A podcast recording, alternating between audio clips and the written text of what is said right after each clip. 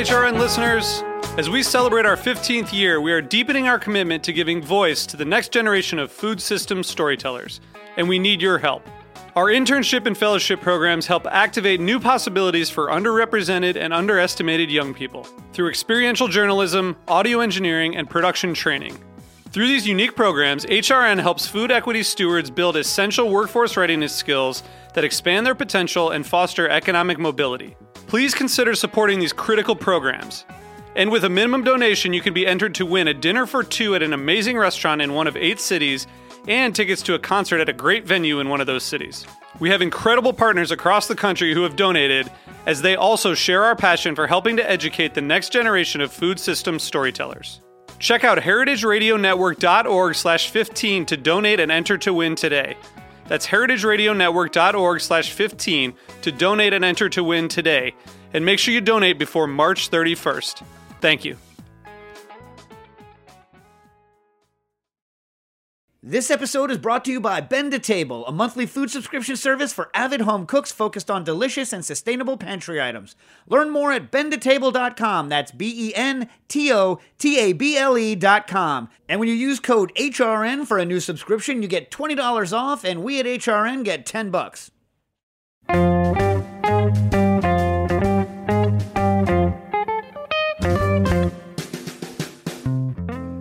To Cooking Issues. This is Dave Arnold, your host of Cooking Issues, coming to you pre-recorded on the Lower East Side of Manhattan. Got Nastassia the Hammer Lopez chilling in Stanford at her house. How you doing, Stas?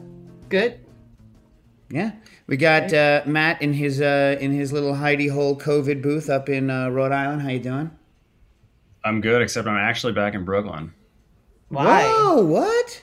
Uh, Who comes that back to New too York? We, we, we, we should not waste precious minutes on this, but yeah.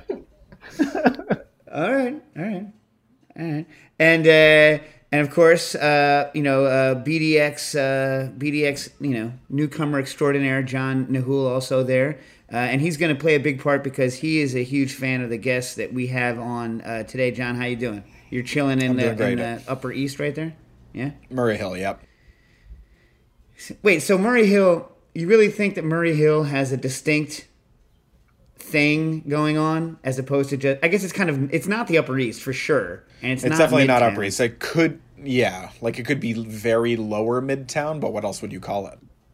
What's the difference between a turtle what's the difference between a turtle, a kips, and a, and a, and a Murray Hill? What's the difference between all of these things? Who is Murray? Just really small neighbor. I, I don't know, but to to stick with Matt, what Matt was saying earlier, we should probably refocus on the show. All right, I'm just curious. anyway, and then we have two very special uh, guests on today. We have uh, Rich Shih from, uh, you might know him as OurCookQuest on both Twitter and uh, Instagram. And uh, he lives up in Boston. I've known him for a long time. He's helped out the Museum of Food and Drink uh, on many occasions with his uh, engineering skills. But over the uh, Rich, how many years have you been? Well, well, and and Jeremy Ma- Umansky from Larder in Cleveland and other things, and they have come together and written a new book, which is out at the end of the week, called Koji Alchemy, and it is the very very first book solely devoted to using koji in the English language. So if you don't know what koji is, just wait because you actually do know what koji is, and you've been eating koji related things since forever. And um, you know, even if you do know what koji is, I guarantee you, you have not, you, unless you're one of like, unless they have asked you to be a contributor in their book, you have not used koji the way they have used koji. So you know, you stick around and listen, listen to what's going on. But why don't you two each, Rich, you go first, maybe. Um, why don't you tell us kind of how long you've been coaching around, and then like how you guys got together to do the book? All right. Um, so yeah, it's a pleasure to be on the show, Dave. Um, I don't remember exactly when I first started playing with Koji, but it was it's probably on the order of several years now. Um, it was just one of those things that I happened upon when I was hanging out with a chef friend of mine who was interested in learning how to make koji for a particular presentation, and he uh, knew my technical aptitude for just figuring things out.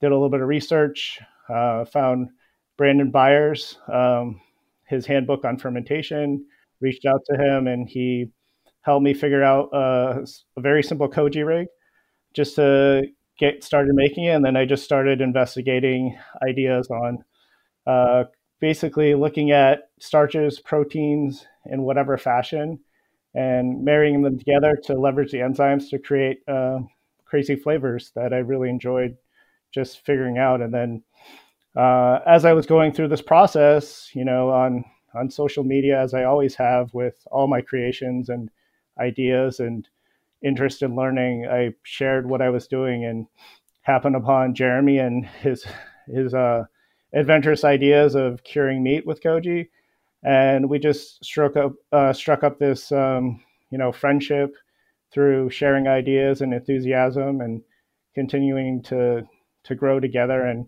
learn more and interact with everybody who is excited about this product and the possibilities. And that's how we kind of came to have the idea of writing this book together. Hmm. and jeremy how long have you been on the koji train? Uh, it seems like forever uh, but uh, I, I want to say 2014 yeah. Um, yeah yeah, you know, I was asked to make some miso, and at, at, that point, I'd already been fermenting and meat curing and all that that lovely stuff, and and uh, you know, thinking that I knew I could just go ahead and make some miso like it was any other fermented food. I, I uh, yeah, that wasn't the case, and I just totally fell down the koji rabbit hole completely. You know, I have this thing with rabbit holes because in my mind I've been thinking like honestly like for like a, a, like a month anytime someone says to me that they've gone down the rabbit hole in my mind I'm thinking are you sure it's not a rat's nest? Are you sure there's a rabbit down there? Uh, you know be careful Dave. Sometimes there's a, a honey badger. Yeah right? I mean like dude if you live out near a forest right? Some b- big weird things dig holes in the ground. It's people, let me tell you, it is not probably it is not a rabbit down that hole. I'm just telling you that right now. Dude, if you're digging, just be careful. That's all I'm saying. Movie Flash, Flash funny, funny story. La- last summer, I had a bunch of chanterelles in the forest. Yeah, and totally stuck my hand in a rabbit hole. I need a a a yellow jacket nest. Oh Jesus! That hurts so much. I've got like ten pounds of chanterelles on my back. I'm like, you know, moving stuff around and pick some more. In the yellow jacket's nest, start getting stung. I trip over a log next to me and fall into a patch of nettles. Oh man, I love your luck, man. You have the best luck. You have the best luck. I, have only ever once like uh, really pissed off a yellow jacket nest. But unfortunately, I was in full chainsaw gear. So, like, I didn't know I had done it until I saw them inside of my face mask. Oh, oh my God. And that's when I started getting stung. And I was like, ah, yeah, listen, honestly, dude, things that are on the ground, like holes in the ground, beware. There's a reason that people, since time immemorial, have been afraid of holes in the ground. It is probably not a rabbit. Saying that. um, so, um, you know, who knows? I mean, anyways, uh, where, where were you talking? Oh, yeah, yeah. So listen, before we go uh, too far, but when you're starting on miso, like, who did you have to go to at that at that time? Were you you were you using the Shurtleff uh, uh, miso book? Like, what was there for you to go to at the time? Yeah. Just on the yeah. Yeah, that, that's essentially what it was. Someone brought me a copy of the book, uh, the book of miso, and was like, "Hey, can you make some miso using chickpeas?" And handed me the book, and I said, "Sure." Um, and then uh, you know, I realized I I need this mold, and I got to order spores, and where do I get them? And you know, I, all the things that a lot of people getting into working with koji who aren't familiar with it go through. Um, and it, it took me it probably took me longer to figure out where to get everything i needed to get and what to get then it actually took me to like incubate that first batch of koji and then like mix the miso. Yeah, well, and the Book of Miso is a great book. I mean, we've talked about both that book and the Book of Tofu, but they were printed quite a long time ago, and they're not really written from a chef or even really a cook's perspective. They're more of a save the world kind of perspective, and they're great. So I don't want to take anything away from them. But there, there's definitely a need out there for more information uh, than is in it. Oh, and uh, Jeremy, I don't know if you know Nastassia. I know Rich does already, but anytime you can say the word spore, you're hurting Nastassia's inner core. And so you should try to say spore as much as possible. And if you can do it like this, spore. If you can just say it like spores, like that will like really make my life better. There's a term that, you know, friends of mine and Nastassia and Peter Kim, who was the, you know, was running the Museum of Food and Drink and was this show's favorite punching bag I don't know if we talked about this on air. Stas, we talked about the term he came up with on air? Uh, punching bag?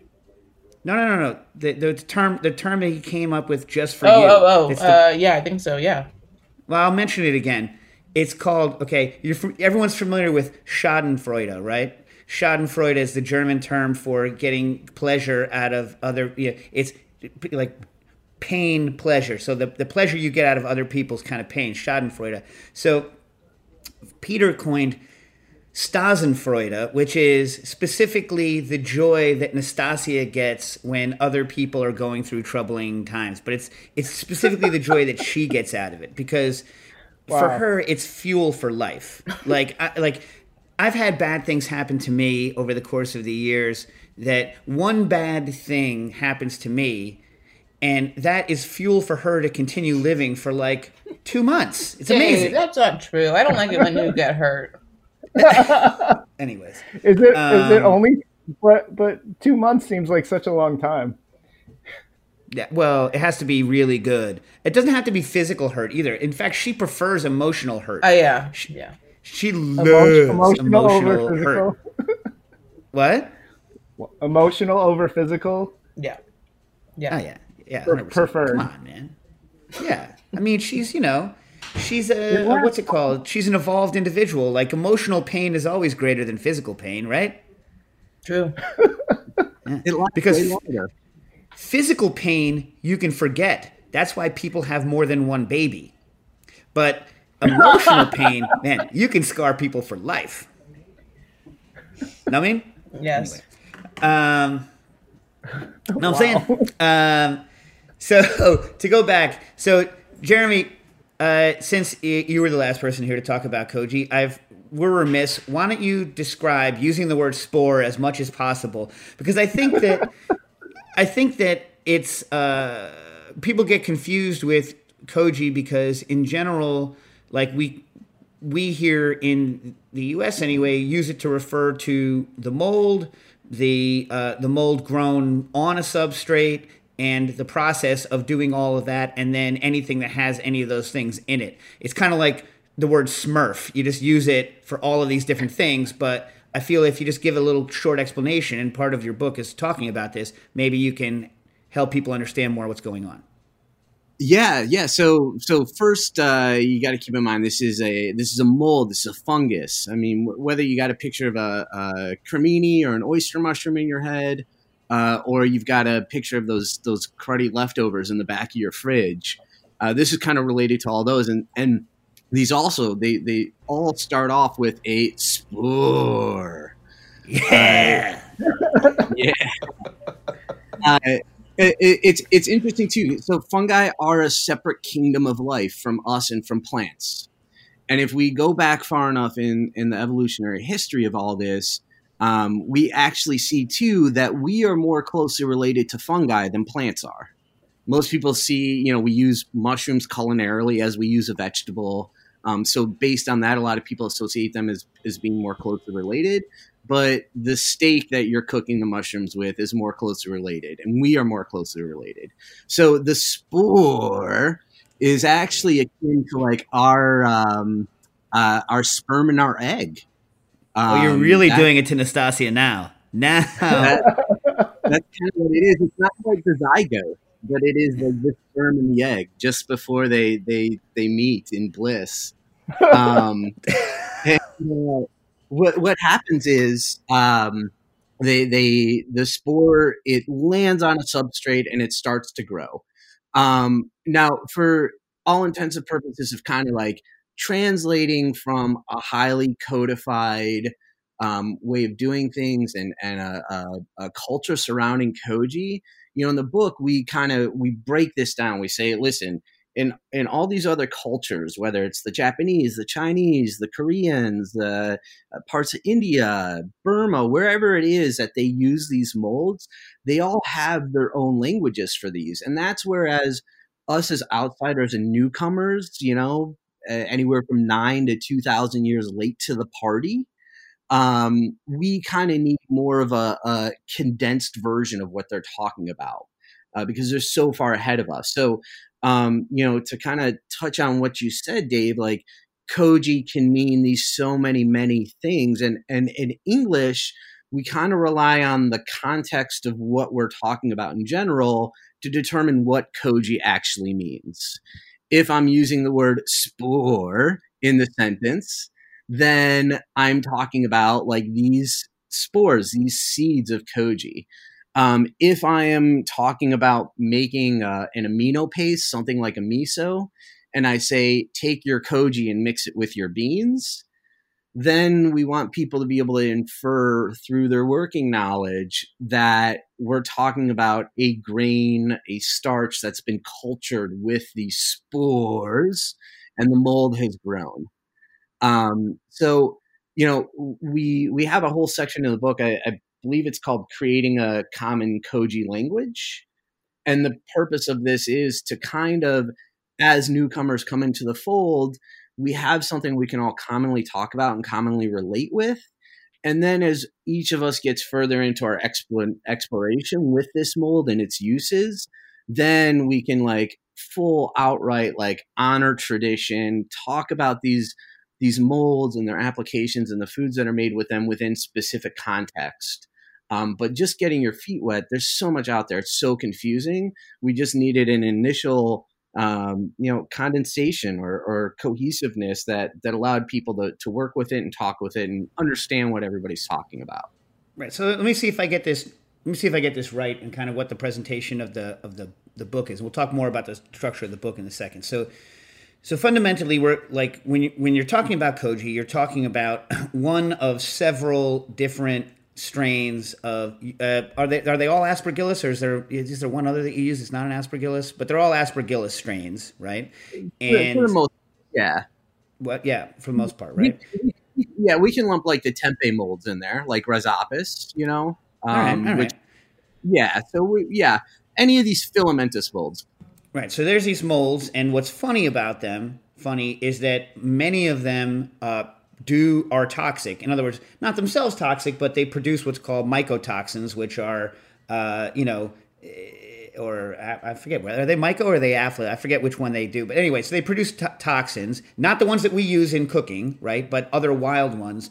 But somehow, for thousands of years, people have inoculated or they've created the environments where these ones that are beneficial to flavor and to the longevity of a preserved product can thrive.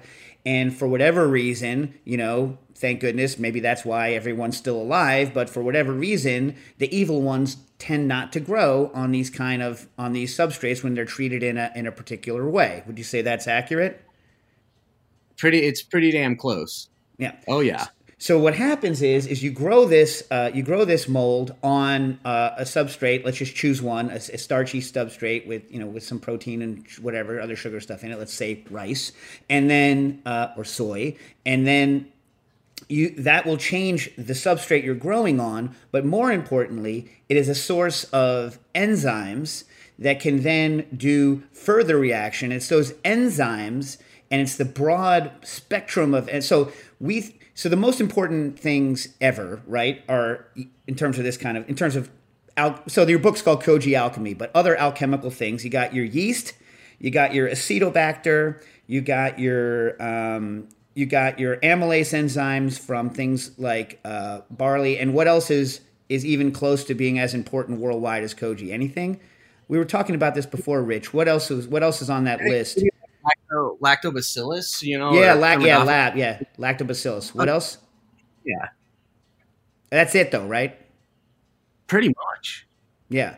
So like in the in the West, where we had like a boat ton of barley sitting around, and we figured out malting barley pretty early. A lot of our starch conversion of the enzyme we were using was um, amylase enzyme, uh, enzymes that turn starch into sugar so that we can then ferment it. Like that was an important uh, enzyme. Whereas um, in places where koji was kind of you know the, the most important thing, you have amylase enzymes there, but unlike amylase enzymes from barley malt, let's say, koji has a a shotgun spray of crazy enzymes, right? And also a there's there are very few byproducts of barley malt enzymes. In other words, it takes starch, busts the starch down into smaller uh, into smaller dextrins and sugar. Whereas because uh, koji is a is a mold, is fungus, it is producing its own byproducts of being alive, which are flavors, and then in addition produces enzymes which continue to act on the product even past their own life cycle. So it's kind of like a, a wham wham. It's like a wham wham wham wham. There's like a lot of stuff going on with koji. So there's a lot of complexity in um, I don't know what you want to call them.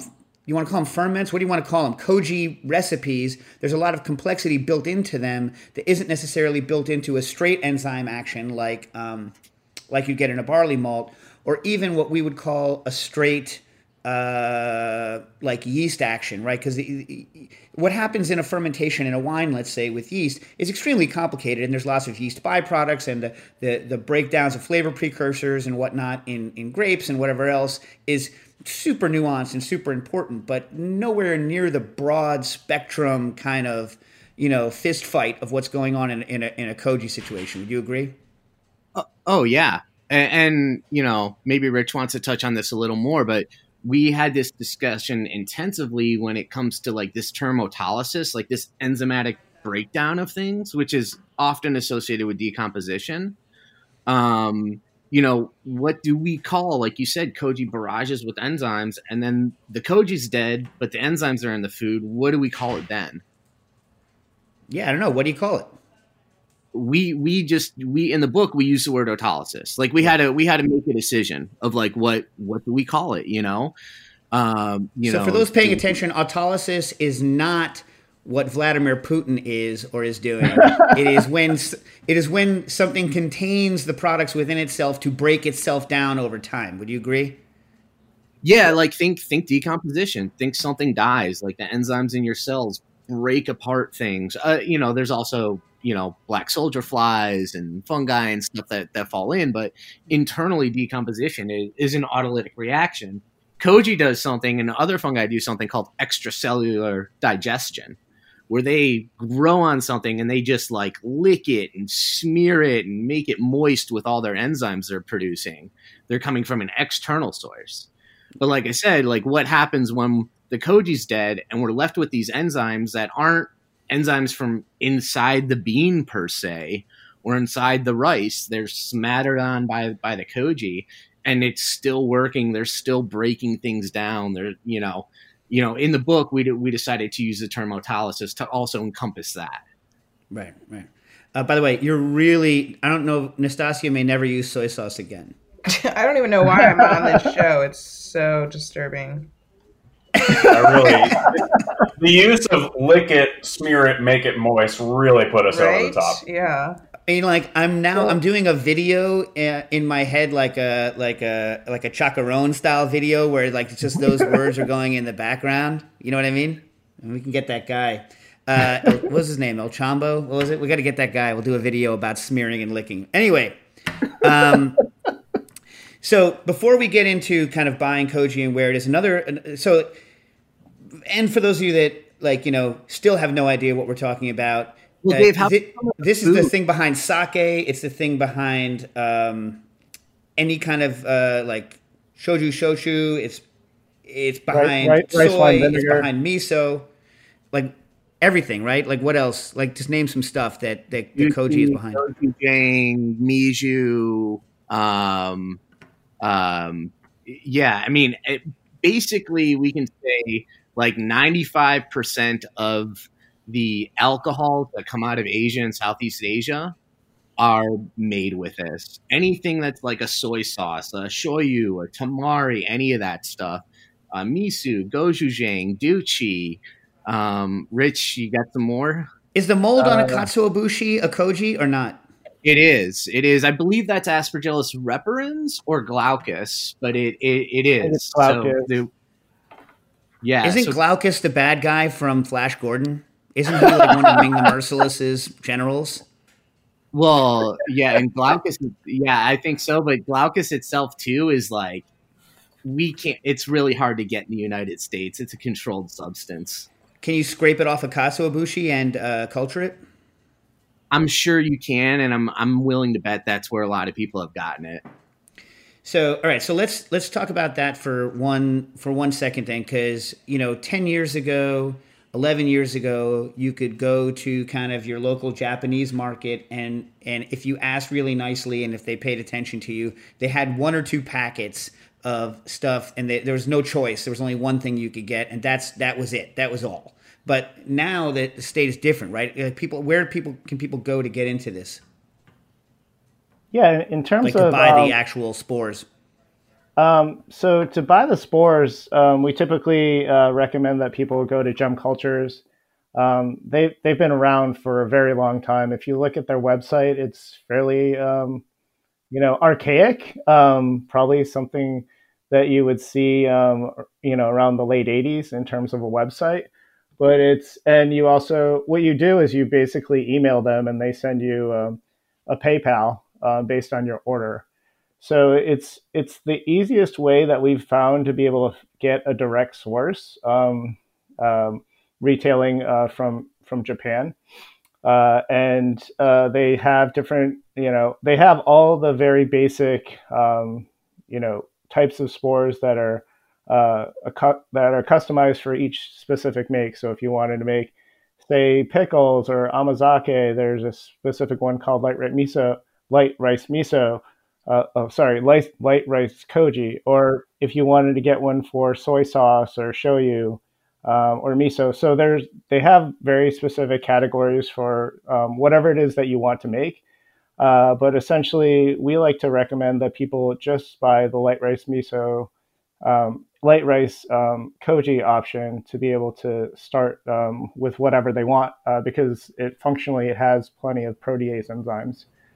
Uh, if you want to just buy koji, Well, you're saying you're saying that although there's vast differences between the kojis, it's better to learn how to use one, and then and then later branch out if you feel like you want a specifically different thing, right? Out of any, anything, because like, is, is isn't that what you said in the book?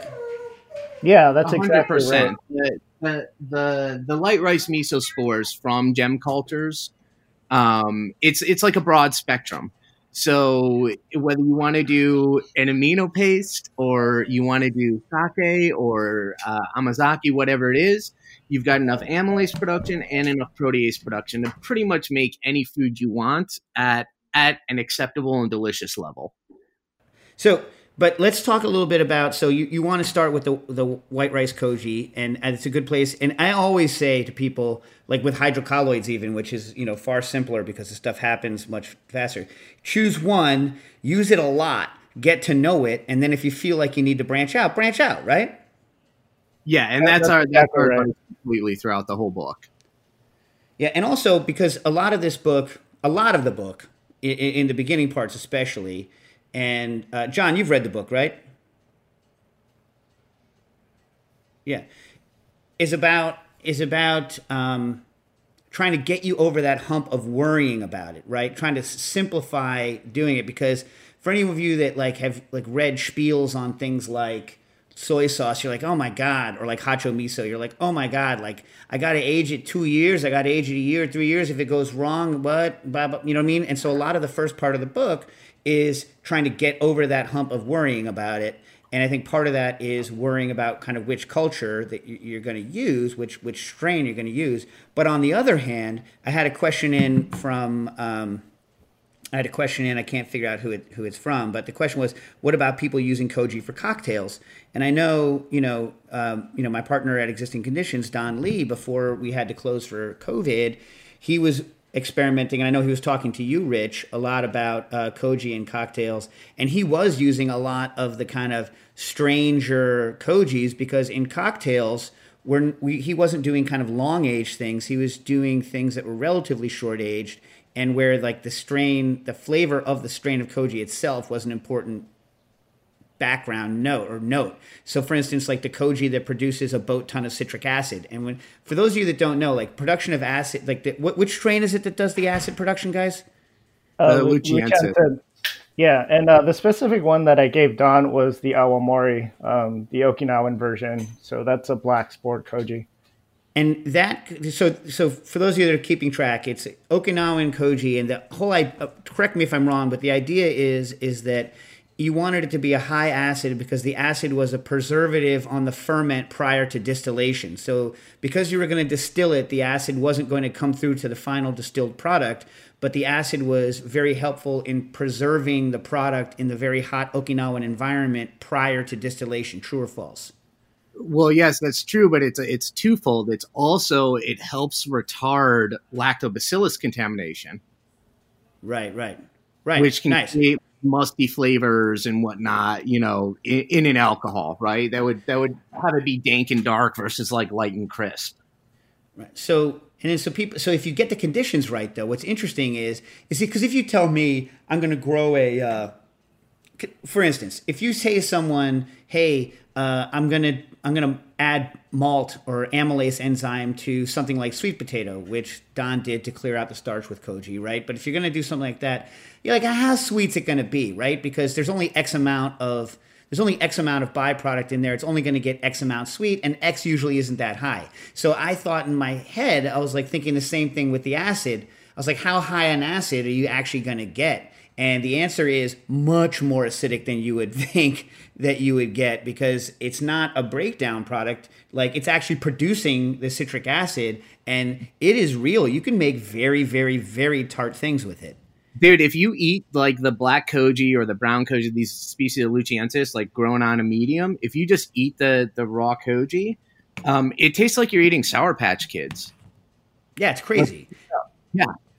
And and for cocktail applications, I think it's quite interesting. So while it might be challenging to use in a food application, I think the application to I'm only going to use a half an ounce of this, or I'm only going to use you know whatever, I think is is pretty interesting. You know, I know Don thinks it's interesting, and that's why he's been kind of experimenting with it.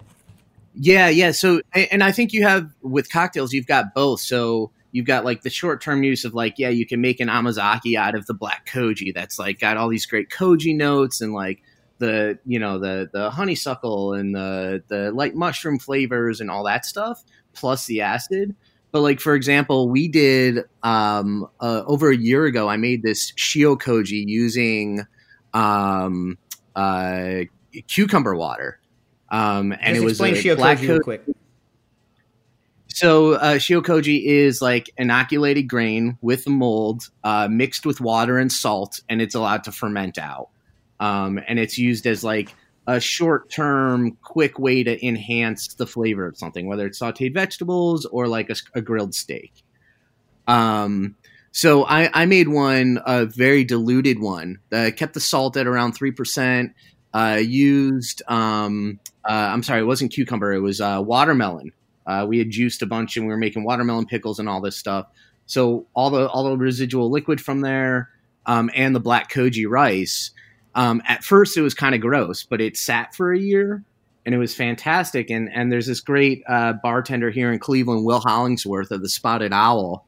Uh, gave him a bunch, and he was doing some crazy like gin fizzes with like this black watermelon shio koji liquid um, that he said were were banging. Since you brought up the shiokoji and the water and the salt, another huge section of the book is trying to categorize different kinds of different kinds of products and different kinds of reactions, right? So you have so it's like the question is how long so you like the things you talk about are because you're saying, hey, listen, when you're starting, start with a particular strain, like the you know white rice koji. Start with that. Boom.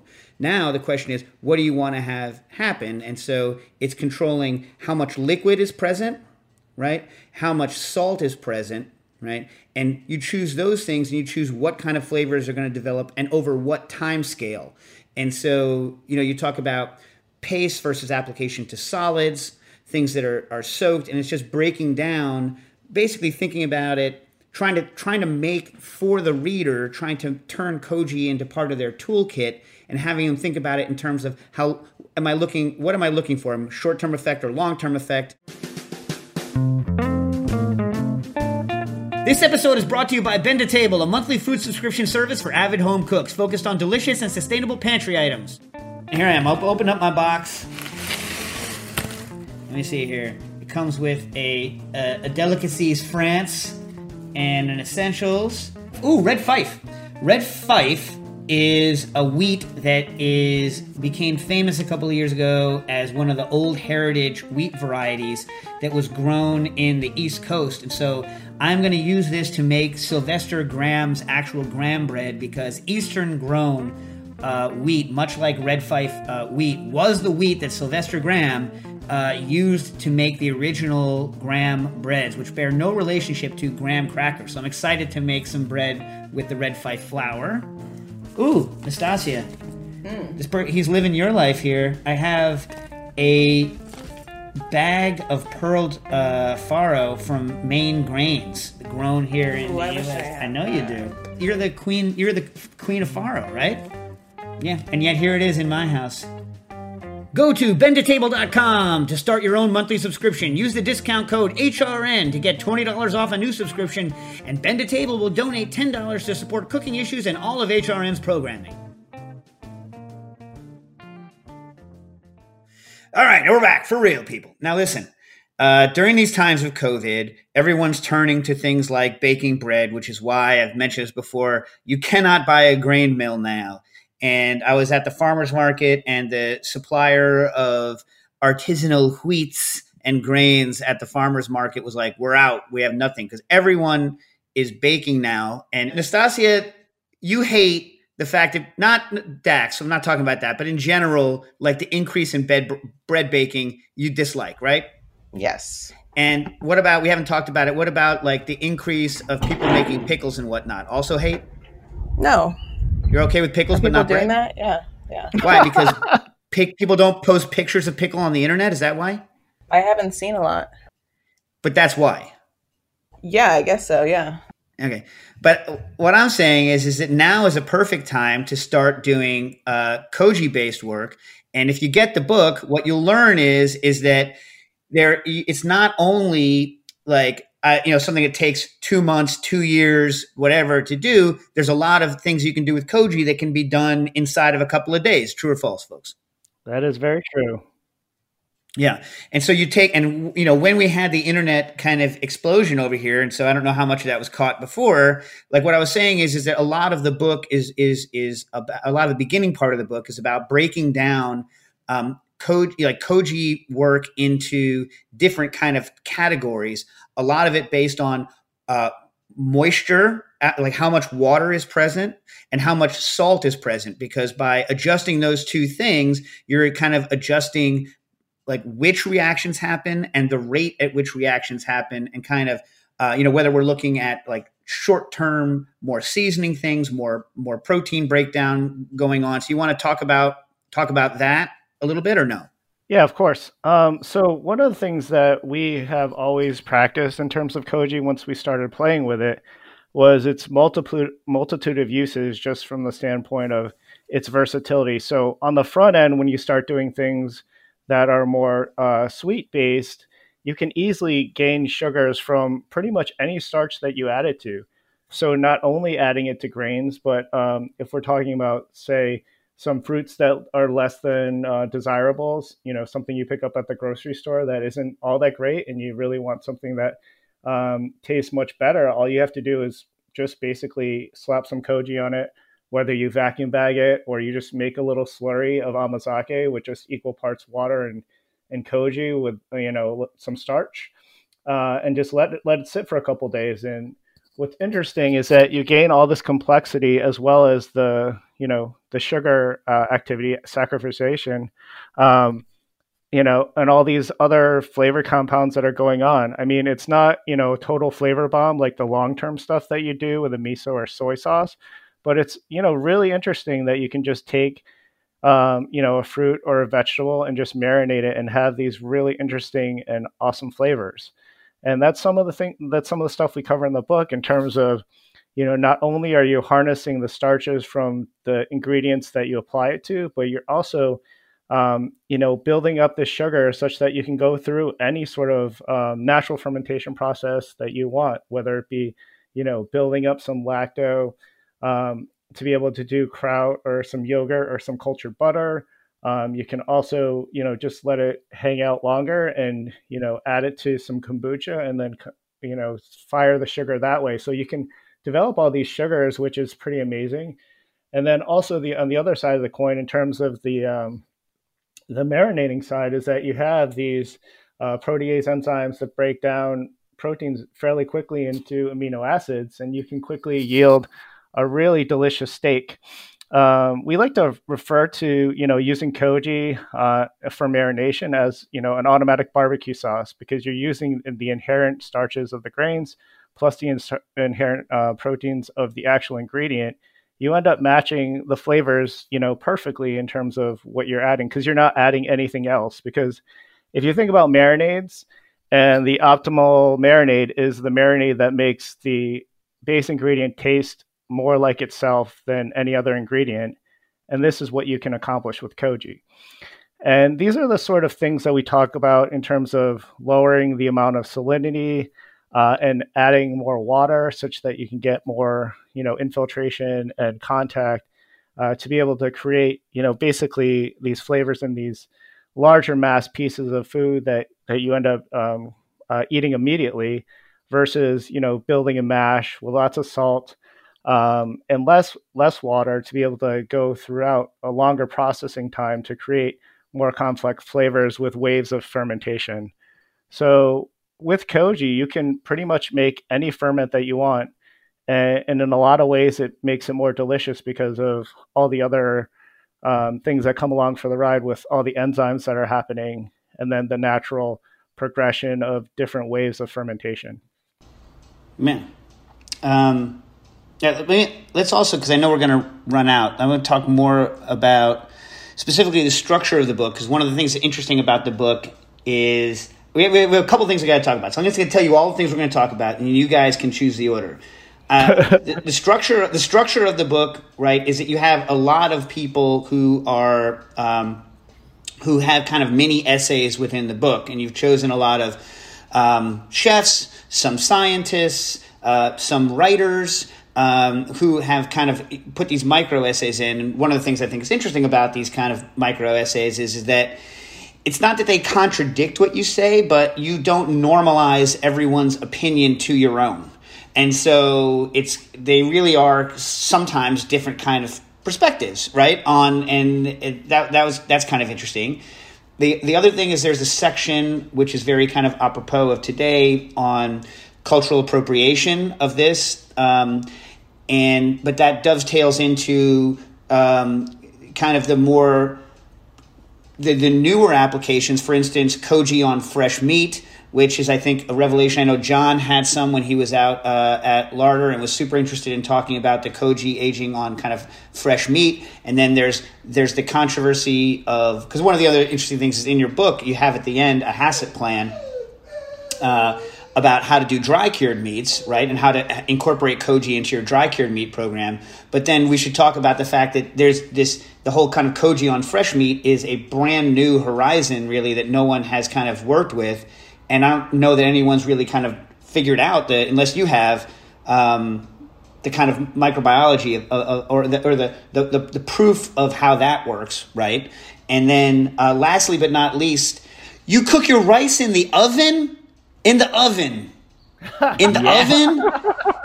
In in the oven with water and and you say that you you listen to the way the French cook rice, the people who on all in all of earth, on the entire planet Earth, everyone agrees that the French do not know how to cook rice. It like everyone agrees that the French are the world's worst rice cooks. The world's worst rice cooks. But you're not eating that rice. Okay you're not eating it. You're making it. You're using it as a medium to to create koji. So it, it doesn't matter what it and, is and, in terms of edibility. Right. The the koji it's a, it's I mean, I will describe it as a sentient living organism. Like it wants to live, it wants to thrive and survive and reproduce. Like it doesn't care how well the French cook rice or how well the Japanese the Koreans do. It just wants gelatinized starch. Oh my god! So for those of you that don't know, here's what they do: they they put all the rice in a hotel pan with water, throw it into the oven, and walk away from it until it is quote unquote done. And the stuff at the bottom, they're like, yeah, yeah, yeah, it's mushy. Blah, blah, blah. But the thing is, you still have to fluff it, right? Because uh, for those of you that koji needs air to survive, it needs to be aerated to survive, right? It is an aerobic McGillicuddy. Is that not true? That is true. So I would think that this kind of French, like Muschenstein way of cooking rice would make less air. But what you're telling me is, is that you can fluff even this French rice, like you can fluff it up to uh, uh, enough of a degree that you get good aeration for the koji. I guess is what you're telling me. Yeah, yeah. I mean, you totally do it. And like, here's the whole thing: like, if you were a sake maker and your goal was to win every medal and be heralded as the best sake maker in the world, you wouldn't necessarily use this technique. But for large applications, like when we cook off this whole hotel pan of rice and the bottom, you know, half inch to an inch is kind of it's clumped up, it's slightly mushy. Yeah, we're not talking, by the way, nice crispy bottom like tahdig style stuff. We're not No, talking. No, yeah, no, no. No, no, we're talking like, yeah, like it's it's It's mush. shook. We're talking like you'd get at a French restaurant. But Don't order rice at a French restaurant. you're you are most likely if if you're gonna make sake, you, you you're gonna make an amazake, or if you're gonna marinate meat, you're gonna use a shio koji or that sort of thing. So like these overcooked rices are great. Like when you make an amazake and you take your inoculated rice, um, and you take some cooked rice, using that overcooked mushy stuff is the perfect application for that um, it's already broken down. It's you know its its surface area is already already increased because it's broken down so much and all that. So um, it it it gives you one cooking method that allows you then to to be able to do multiple things um, that you would essentially need to cook separately to achieve. Um, and and that's why we developed it. And- And it came down to like you know with me working in restaurants and having my own restaurant like there was a time I'd be like, you know, I'd need the dishwasher to do it. And I wasn't going to get into like the ins and outs of like inoculation and all that and what's happening with them. I'd just be like, listen, get this rice cooked and I'll deal with it later. Um, and that's why we developed it. It was like at the base level, what's what's the best that could happen? And then out of that too, Dave, which was super interesting, you know, we found out like, yeah, the koji will grow on overcooked, blown out, spent rice grains. It's not going to be as as different. Um, we end up with different products then, like like our instant mirin that we have in the book. That overcooked rice is perfect for it, or like the instant amazake that we have. Uh, there you go. It and it's got a use and it's got an application.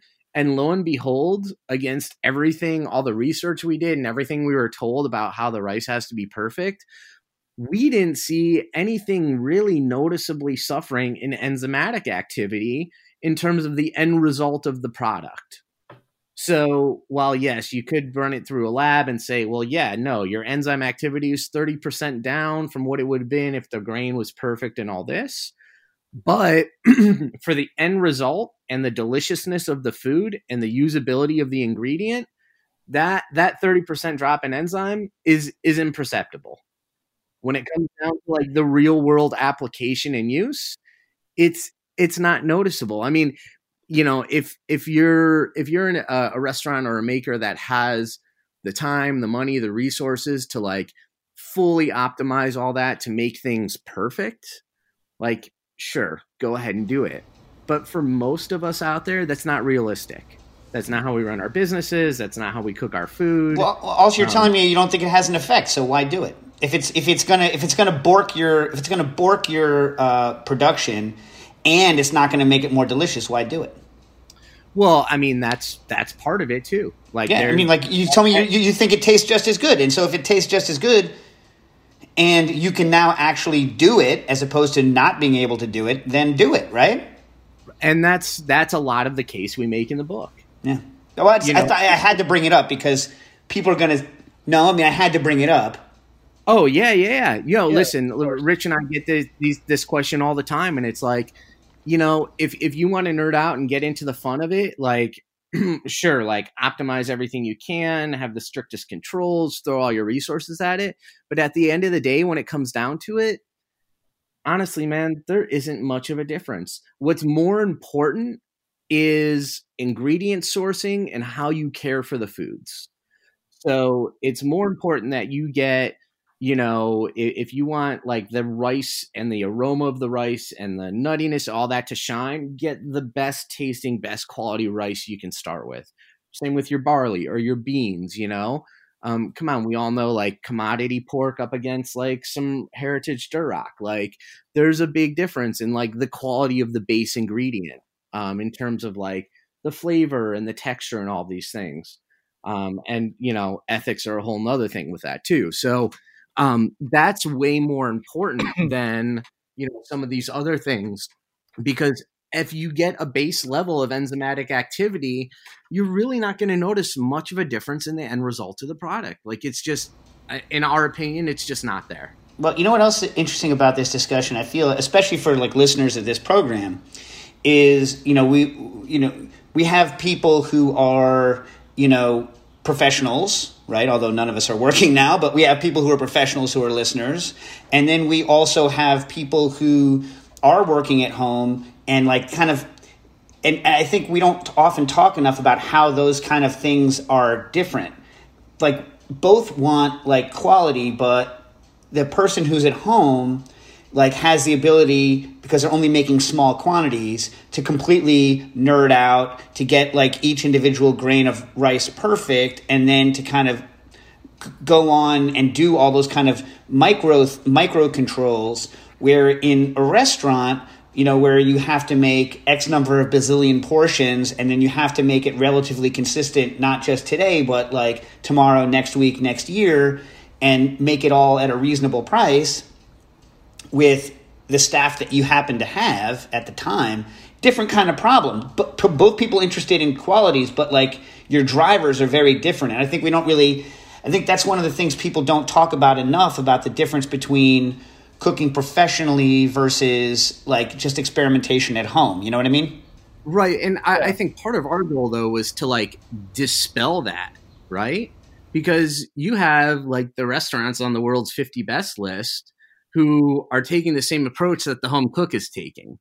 Yet, you know, I run a quick service delicatessen and we we can't take that approach. I don't have the time, I don't have the resources, I don't have the labor.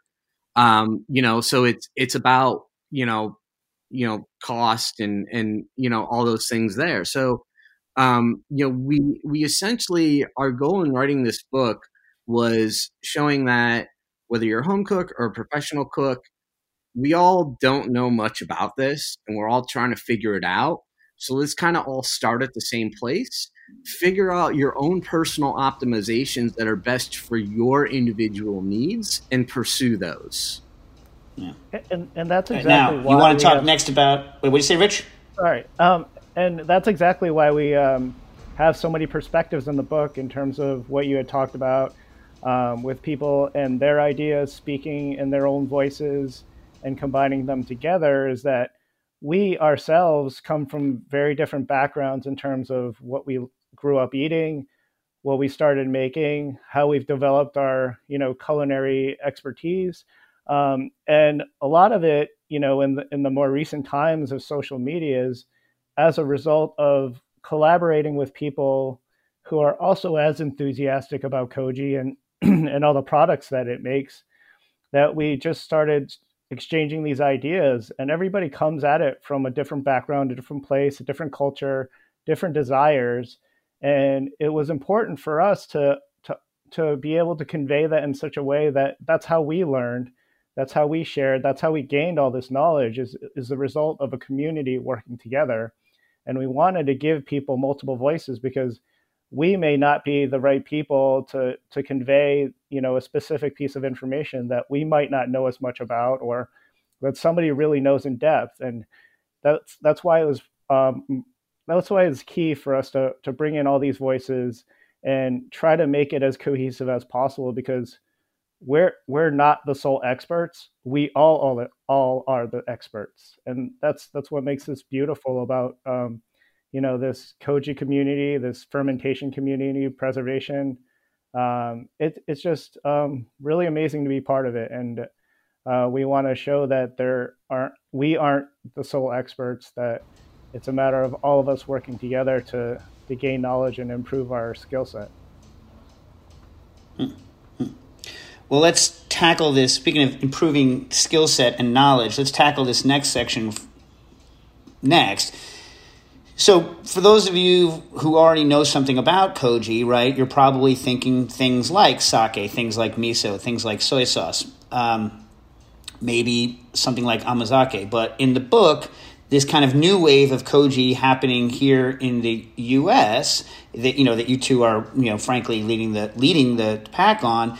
Koji in baked goods, koji in meat applications, koji in like regular kind of Western dry salamis, like just like Koji in basically Koji in a very wide like it's kind of like a Koji catastrophe. It's Koji everywhere, right? So it's like it's like applying Koji to places that you would never and products of Koji to places that you wouldn't think. And kind of this book, I think, is a lot about just opening up and showing that there's a whole huge range of things that you might not have thought of. And I think the application that um, guy I know, Jeremy, you got a lot of press, getting a lot of press, and a lot of just bu- back buzz back in the in the pro world on is the koji uh, the koji aging of um, like whole muscle meats that are intended to be cooked later, like for instance steaks. I've never had one. John had one when he was out there in Cleveland and said it was delicious. Correct, John? Yes, yes. Everything was very delicious over there. Yeah. And so you want to talk about that like as a new kind of application and then maybe from there we can go on to the section where you were talking about what appropriation means to you versus like a love and a, a love of a, of a product and making new applications for it. Yeah, yeah. Um, you know, with with using it this way in meat and, and you know, early on too in, in some of these workings with meat, we're actually growing the mold on the surface of of raw meats and then cooking and eating them. You know early on some people were like well that's not necessarily the best way to get the enzymatic activity into the food. Like shouldn't you inject it or vacuum marinate it or you know some of these things? And we are like yeah but i don't always and and, and a lot of uh, even professional cooks don't have some don't have a vacuum machine um, you know, some don't have a realistic way to to properly inject it where it's where it's going to be evenly dispersed and and work well. Um, on top of that, the culturing of the mold on the outside of meats or seafoods or whatever these proteins are, um, as long as you can pay attention to it, it's a pretty straightforward and easy process and doesn't really uh, require much of a specialized setup um, you know, is really just about ease of use and and why wouldn't this work? And when when it started working, and the controls that we were using to do it were refined, um, and we saw that it was delicious, and that we were eating it ourselves and serving to other people, and people weren't getting sick; they were enjoying it. Like all the check marks were hitting um, outside of like verified lab analysis and, and long term verifiable study. Um, we're like, something about this works. We're not a hundred percent sure why it's working, how it's working, but and you know all the inner workings of what's happening. But we're proving anecdotally and through real time usage that that it's it's working and it's delicious. Um, you know, it's it's really interesting too because when you when you do a side by side comparison of just you know uh, let's say you have three three steaks three cuts all the same cut one just seasoned with salt um, or even plain. One that's uh, either marinated in amazake or shiokoji, and then one where you've grown the mold on. There are drastic differences in flavor between all three of them. Intensely drastic differences in flavor. And a lot of this testing too, we paired up. I work really closely with the Austin folks at Certified Angus Beef. Um, uh, Diana Clark, who's who's down there, she's a bovine anatomist, which is like one of the coolest jobs on the planet.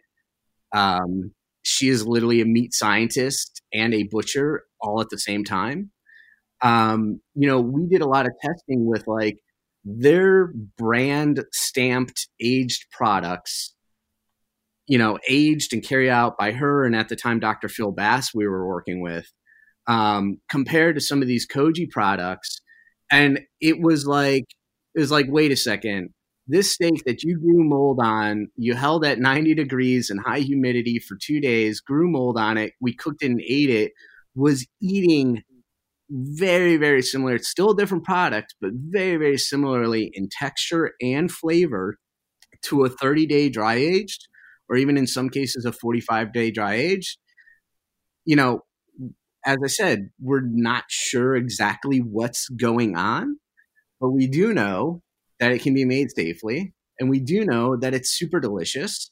And you're getting a product comparable to these ultra aged products, which are very expensive because of the time invested in them, in 36 hours. Um, you know, it was just a, a huge revelation to us and something that's like it's super fun it's unique it's delicious it, it hits all the check marks Yeah, I mean, it's interesting. You know, I sp- I've spoken to some scientists about it, and they're freaked out by it.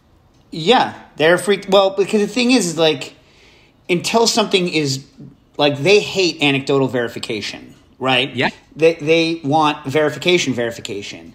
So, I mean, there's a lot of different. There's a lot of different. Uh, what's it called? There's a lot of variables, right? So, oh yeah, we all make the assumption in general, true or false. We we all make the assumption that the inside of whole muscle cuts is relatively okay and that nothing's going to get in there, right? So then we're assuming that like unless you stab it or something that we're relatively good. I've heard scientists get mad at me for that, right? Here's why I'm saying this. It's because like you think about if you're going to cook the outside of a of a of a something, you're going to cook kill most of the surface bacteria. I was interesting because I was reading um, I was reading some some work about um, cultures that eat uh, spoiled meats and like Sure. whether whether or not they get sick, like literally spoiled meats, right? Or like spoiled like hung high birds, things like this. Um, and you know, and so you know, the the thing that food scientists are worried about are enterotoxins that are produced by bacteria that are not destroyed by heat, so that even the cooking process is not going to eliminate them. Uh, and then right before we got on, so I didn't get a chance to finish it. I was reading where someone was writing an article on whether or not, like, you can get uh, staph-based enterotoxin on raw meat and why it tends to only happen on already cooked meat, right? So there perhaps is some sort of internal safety mechanism provided by the growing koji and the natural, like the natural way that the meat is, right? But the thing is, is that especially if it has an application like this where you're saying that there's an economic reason to do it it seems like you should be able to go get big beef to, to shell out the, the hundred grand to do the study no Well, and that's that's in the works right now. I mean, that's that's something we've been working on for a number of years, and it's it's something that that um, you know finally after after a few years of like really working hand in hand with them, like we're we're we're getting there. Like COVID's definitely going to be throwing a wrench in some things, right. um, but that's that's the idea. You know, there's there's a lot of moving parts to that too, right? Um, Was, were my numbers about right is it about a hundred grand I it uh, it could be considerably more than that. Re- oh because they're, are they going to prove multiple things We're li- I, there's a lot to prove there. right Um, we're also looking at like long term laboratory viability of this. Like, I, I mean, we're we're potentially looking in millions. Uh, you know, course of a five or ten year study, uh, looking at every variable involved in this, and then on top of that, the development of foolproof you know, HACCP plans for large scale production of things along these lines. Um, So that that millions of dollars, that's also like organoleptic study, right? Not just safety study. Then that's actual Oh, like process study. Oh, oh yeah, yeah, yeah, yeah. That's that's that's like going from essentially nothing lab verifiable to something on store shelves. Right, right, right.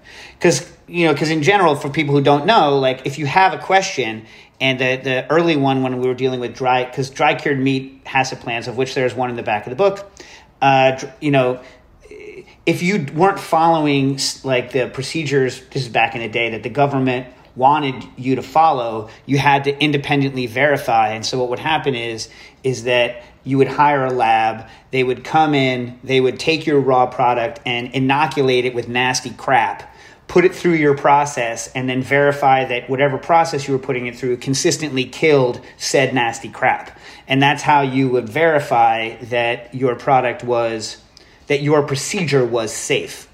Um, but I guess in this case, it's even a little more complicated because there it's just is your variant of something that we accept good versus this thing that we have no idea about is it good in general, right? I guess it's a slightly harder problem with Koji, right? Exactly, exactly. And one of the reasons is because like this direct culturing technique is it's new. We just you know it's it's really even though we've been working with this mold for thousands of years across the world, doing it in this way, um, as we've done, and keep in mind we've done this with other molds for centuries or thousands of years, uh, but this one particular hasn't been used in that way. So we have we've just got to start at at zero point. And for those of you who uh, you know are keeping track of this argument and are going to say something like, "We do this all the time. We we hang our sausages for like 48 hours at 98 degrees at high humidity." No, no, listen, people. That is a that is an acid producing ferment, and you keep the high temperature and something like that so that the uh, acidity. Uh, the, the acidity rises, the pH drops, and that is in effect a preservative effect. So, like when you have like um, you know, uh, Andy Ricker, whether or not it's legal. So I'm not saying he does it for his restaurant, but when he at home, he's doing his fermented wings and his fermented ribs. That's an acid ferment where the pH is dropping. So you're increasing safety over time while you're keeping it at a high temperature. The koji that we're talking about here is not an acid ferment, and that's what makes it interesting as regards to safety because the high temperature inoculation on the koji is not accompanied by a uh, uh, concomitant uh, pH drop. Is that correct? What I'm saying? Right, exactly. And that's kind of like when developing the technique, like, you know, we we add salt and sugar to the meat before we we put um, you know, the rice flour and spore coating on there. Um, you know, we we we try to introduce other safety controls because we don't have that pH drop with this. And we're not looking for a pH drop with this because this is meant to be eaten just like a, a fresh steak would be. Good. Good. Uh, by the way, good. Good. Uh, late in the show, use of spore. I appreciate that. Yeah, me too. Thank you. And I have lost track of exactly how much time we have, but we're definitely over an hour, so we should. All right. uh, on the way out, just why don't you talk about the the? Uh, I know you were worried about it because you actually addressed it in the book. Why don't you just talk about appropriation and then we'll be out. Oh, and can we can we also just really quick? I'll let Rich take appropriation, um, but can we say, uh, you know, there's many places people can get the book with COVID going on right now. I know my local bookstore here in Cleveland, Visible Voice Books. I can order through them just as I would Amazon or someplace else, and it keeps a local bookstore running and keeps money in my community. You can also get it directly from Chelsea Green, and they are fulfilling orders 10 times faster than Amazon is at this point. Uh, people are ordering from Chelsea Green and getting the book two days later. Whereas we're hearing from from people who ordered it or pre-ordered from Amazon, there's a week or two week delay in some cases. Uh, so you know, we just want to make sure that you know contact your local business. Uh, even some of them may be shut down. They still may be able to behind the scenes fulfill some some uh, orders for you and get it shipped to you. All right, and with the that, I'm going to let Rich have the last word. But thanks to uh, Jeremy and Rich for coming on. The book is Koji Alchemy. It's out later this week. Uh, as Jeremy said, uh, try to get it from your, your LBS if possible. Um, and uh, yeah, Rich. So Rich is going to talk about um, about well appropriation in general, what it mean, what it means to him, and uh, kind of how you address it in the book. Uh, so, in terms of cultural pro- appropriation, you know, we understand the concerns behind it, but it just comes down to um, we, you know, I, I like to think about it in the way of, you know, when you are developing a recipe, um, you know, even if it's back in the day when you have specific ingredients in a specific environment with whatever equipment you have, you develop a specific recipe based on what what you're just using at the at that point in time. And at some point it becomes delicious and it becomes well received. And you know once these things are well received people they gain popularity there becomes a process it becomes a standard and then people start you know wanting it from all over the world and in this day and age we have whatever product you want whatever equipment you want and you know whatever ingredients you want to add to it and then our idea is that you know with this accessibility, you can pretty much make whatever you want. And with Koji, you have the enzymes, you have the fermentation starter, you have you know all sorts of things, sweet or savory, that you can do with no bounds. We just see it. We just see it as a way to make food more delicious, um, and it doesn't matter where it comes from. As with every cook, as you go throughout your life, you learn from all sorts of people of all walks of life uh, and then you begin to you obviously respect the traditions and the precise the precision of you know very specific ingredients and products and you learn exactly how to make them and yes you can you can you know spend your entire life to make the best soy sauce ever uh, but not of not all of us are tasked to do that a lot of us are adventurous and want to be able to make whatever it is that we want and we can do that and that's the power of koji and you're specifically not putting yourself out in this book as the expert of the traditional techniques. It's quite the opposite. Exactly. Quite the opposite. And keep in mind, no less than a dozen different cultures throughout Asia and Southeast Asia, like claim koji or whatever their native word for the mold is as their own. Um, you know, so already before we even got, you know, the Western world even got hip, um, you know, you have it being used across cultures. Like it, it, it's something that's universal, and that's what's so fantastic about it. All right, and we'll leave it with that. Thanks, uh, thanks, folks, for coming on. The book is Koji Al- Alchemy: Cooking Issues. Cooking Issues is powered by Simplecast. Thanks for listening to Heritage Radio Network, food radio supported by you. For our freshest content, subscribe to our newsletter Enter your email at the bottom of our website, heritageradionetwork.org. Connect with us on Instagram and Twitter at heritage underscore radio. You can also find us at facebook.com slash heritage radio network. Heritage Radio Network is a nonprofit organization driving conversations to make the world a better, fairer, more delicious place. And we couldn't do it without support from listeners like you. Want to be a part of the food world's most innovative community? Subscribe to the shows you like, tell your friends, and please join the HRN family by becoming a member. Just click on the beating heart at the top right of our homepage. Thanks for listening.